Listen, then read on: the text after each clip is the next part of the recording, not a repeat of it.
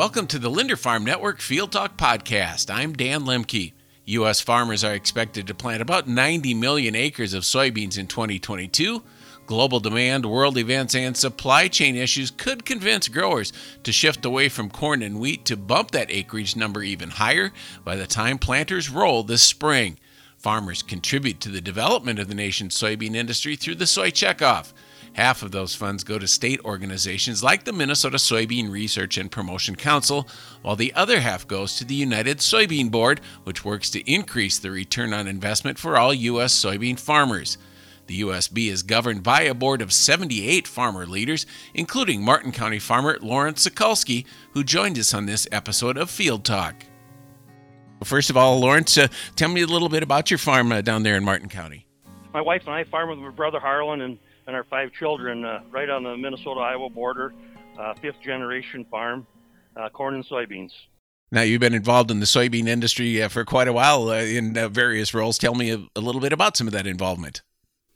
Yeah, actually, I'm into my United Soybean career four and a half years. You get elected for three year terms, so I'm midway through my second term. before I started on the United Soybean Board, as a matter of fact, the last day on ASA for myself was my first day on USB. So yeah, I've been involved nationally for 13 and a half years. Uh, very, very interesting. Uh, when we were on ASA, uh, very honoring to walk the halls of Congress and and uh, talk to people. And and now uh, different role, no lobbying, uh, protect the farmers' checkoff, and try to invest it as wide as wise as we can and I don't know if folks quite understand just the uh, the amount of commitment that uh, the grower leaders do put into, you know, whether it is with ASA or USB. I mean, there's a lot of uh, personal commitment that goes into being involved in organizations like that. Yeah, certainly there is. You know, uh, especially the people that are officers. But uh, like I haven't been an officer on USB yet, but I've chaired some committees. Uh, there's something going on every month. Now you might only have to fly uh, to a meeting three or four times a year. But uh, uh, as we get into this interview, I'll kind of let folks know that uh, there's something that goes on every month, and uh, as uh, being a participant of the United Soybean Board. Tell me a little bit about what the role of the United Soybean Board is. I'm sure folks might have an idea, but expand on it a little if you would, Lawrence. Okay, sure. So, how the checkoff works is when farmers take the beans to the elevators, uh, half a one half percent of the total value of them soybeans. Uh, I, I, I, call it a tax, but it's really checkoff, and uh, so we can help ourselves. Well, then that half a percent uh, gets divided nationally and to your state, and so uh, it has to go for promotion, research, and education. And uh, so we have our state board of about 15 people working on that, and our national board is a few over 70 people uh, split into six different committees uh, trying to invest and promote uh, soybeans. So, what areas uh, is the United Soybean Board working in, and what are some of those uh, um, categories? Uh, we just had a new strategic plan, and we're just rolling it out. And and it, well, that sounds boring. It really isn't. I we had a well, Gene Stoel from Minnesota was part of uh, making the new strategic plan. Uh, the group that did this were very open-minded and, and wanted input from everybody.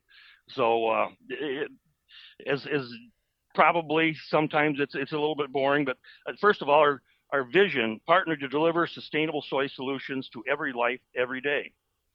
Our mission, create value for U.S. soybean farmers by investing in research, education, and promotion of U.S. soy. And the, our core values, the United Soybean Board works with honesty, and integrity to achieve maximum value for the U.S. soybean farmers' checkoff investments. So our priority areas are innovation and technology. Uh, the area I'm in is infrastructure and connectivity, and then health and nutrition. And then what we do with them three categories, uh, we have a supply action side and a demand action side. And so uh, when it gets down, you know, we got six committees with 10, 12 people on each committee. What kind of opportunities does this all entail? I mean, obviously, you're looking at uh, uh, exports, uh, you know, with su- supply and demand. If your transportation is involved, uh, what are what are some of the areas that uh, the organization is working in? Again, I'm on the supply infrastructure connectivity, so uh, we're looking at uh, road and rail river uh, partnerships, uh, supply chain innovation, uh, new market opportunities. Uh, you know, Minnesota was very involved and and uh, we started this animal called biodiesel, and it has really, really uh, sprung into uh, attention. As a matter of fact, it's the driver. Soybean oil now is the driver of the price of soybeans, where it used to be just a, a byproduct and almost a waste product. At one time, they threw it away. Well, now we made biodiesel out of it, and now they're making renewable diesel out of it, and we're getting into the carbon markets uh, out west in California. And so there's just a big, big, big demand uh, for soybean oil uh, for making biodiesel. Uh, now, I, I, tell you how we try to do promotion and education with uh, uh, United Soybean and the Farmers Dollar. So we did a couple studies through the National Biodiesel Board, and the studies were to go in a large city and get the buses to use B100, uh, maybe some of the furnace uh, oils uh, in the Northeast. There's a lot of people that still burn heating oil. And these studies uh, were finding out that uh, as you use more biodiesel, uh, the health of the people are better. So you have less days of uh, work missed, you have less doctor's appointments. And so uh, these two studies have really uh, opened the eyes of some of these larger cities. So we're seeing what happened in Minnesota. In, in Minnesota, we have a, a mandate, 20% biodiesel in the summer, 5% in the winter. Uh, yeah, we're seeing some of these uh, New York, Connecticut, uh, New Hampshire uh, do the same thing on heating oil. And uh, because uh, the health aspects of using more bio, and of course, it's made from soybean oil. That is certainly something that has almost flipped the industry on its ear and is the the demand for the the soybean oil. Is that something that you think is only going to grow as you, we hear more and more about again the renewable diesel and the sustainable aviation fuel things like that? Is this uh, you know potentially just the tip of the iceberg in your estimation? Yeah, yeah, I'm I'm glad you brought up the sustainable aviation fuel because that's going to be another big one.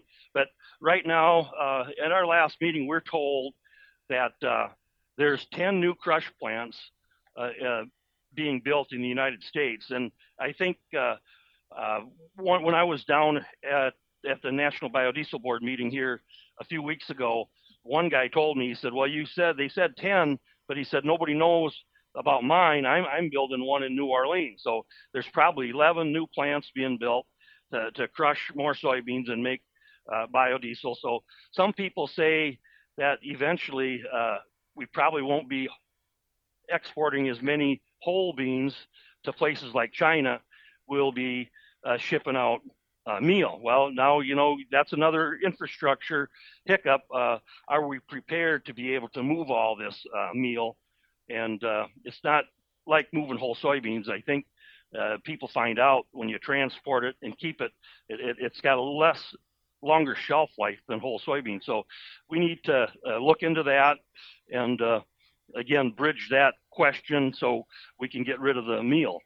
Uh, now, obviously, transportation is, is something that we're hearing a lot about, especially with some of the challenges with containers and things like that. And I understand that's uh, maybe less uh, directly in affecting whole soybean movement, things like that. But there also has been some you know, funding put towards infrastructure for things like locks and dams. And uh, given the amount of soybeans and soy products that are exported. How important is that investment to to keep our infrastructure uh, strong and, and efficient as possible? Obviously, it's very very important, and and we need it all. You know, uh, not not just the barges. We need the trains, and and we need the containers. Uh, as we can see what's happening around the world uh, today, uh, you need multiple sources of shipping well, you know, we could talk about fuels. We need multiple uh, types of fuels uh, because you never know when it's going to get shut off or or uh, something's going to break like a lock and dam or or who knows. Well, we're talking about fertilizer shortage and and uh, the Canadian uh, railroads are talking. Uh, the workers are talking about going on strike. So, you know, it's just one thing after another. So that's why we need multiple uh, sources for, for shipping and, and everything really.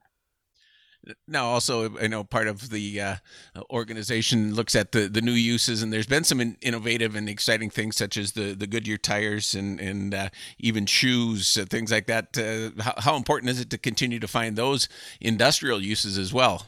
We're finding them, and uh, you know, you, you brought the shoes and the, and the tires up, and and there's asphalt, and there's paint thinners, and there's ink, and it goes on and on. Uh, about 10 years ago, Minnesota printed a T-shirt off, and there was about 100 uses for soybeans on that on that T-shirt, and uh, I'd hate to guess how many uses there are now.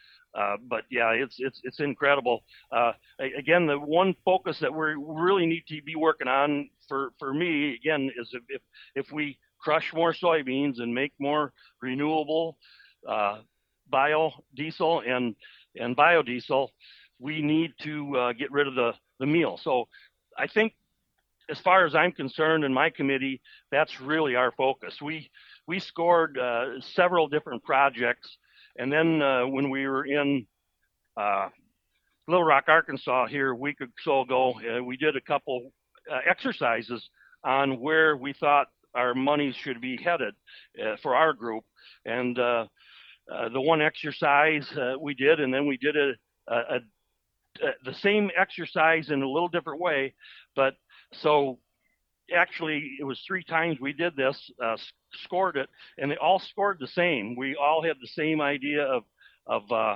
we need to find a place for this meal. We have to find new uses to use the meal. Obviously, what would be the most beneficial if we raise more livestock, process more uh, animals, and ship the meat overseas. But uh, of course, you know, you need infrastructure and you need infrastructure on the other end. They need to have freezers and that type of thing uh, when you unload a ship and things like that. So yeah, looking into all that stuff that uh, you need the T's uh, crossed and the I's dotted. So it is an exciting time with all these opportunities, but uh, you know those opportunities aren't uh, without challenges that need to be addressed, and that's part of what you uh, folks are trying to to do there with the United Soybean Board. Yes, yes. You know, I've been told about three times now in the last three months, and I, I, I would have never thought it in my career, but uh, corn has always been king, and uh, they say in the next few years, corn may not be king. It could be soybeans. If folks have questions and want to learn a little more about what's happening at the United Soybean Board, where should they go? Yeah, just just Google United Soybean Board, and it, will take you to a nice website that uh, is updated weekly uh, with uh, new uses and new thoughts and ideas, and, and what, what, your checkoff is going into. And and I can tell you that your checkoff is is giving you very much more uh, back than what they're taking out of your check. So that should make everybody feel good. Thanks for listening to this Field Talk podcast brought to you by the Linder Farm Network, the voice of Minnesota agriculture.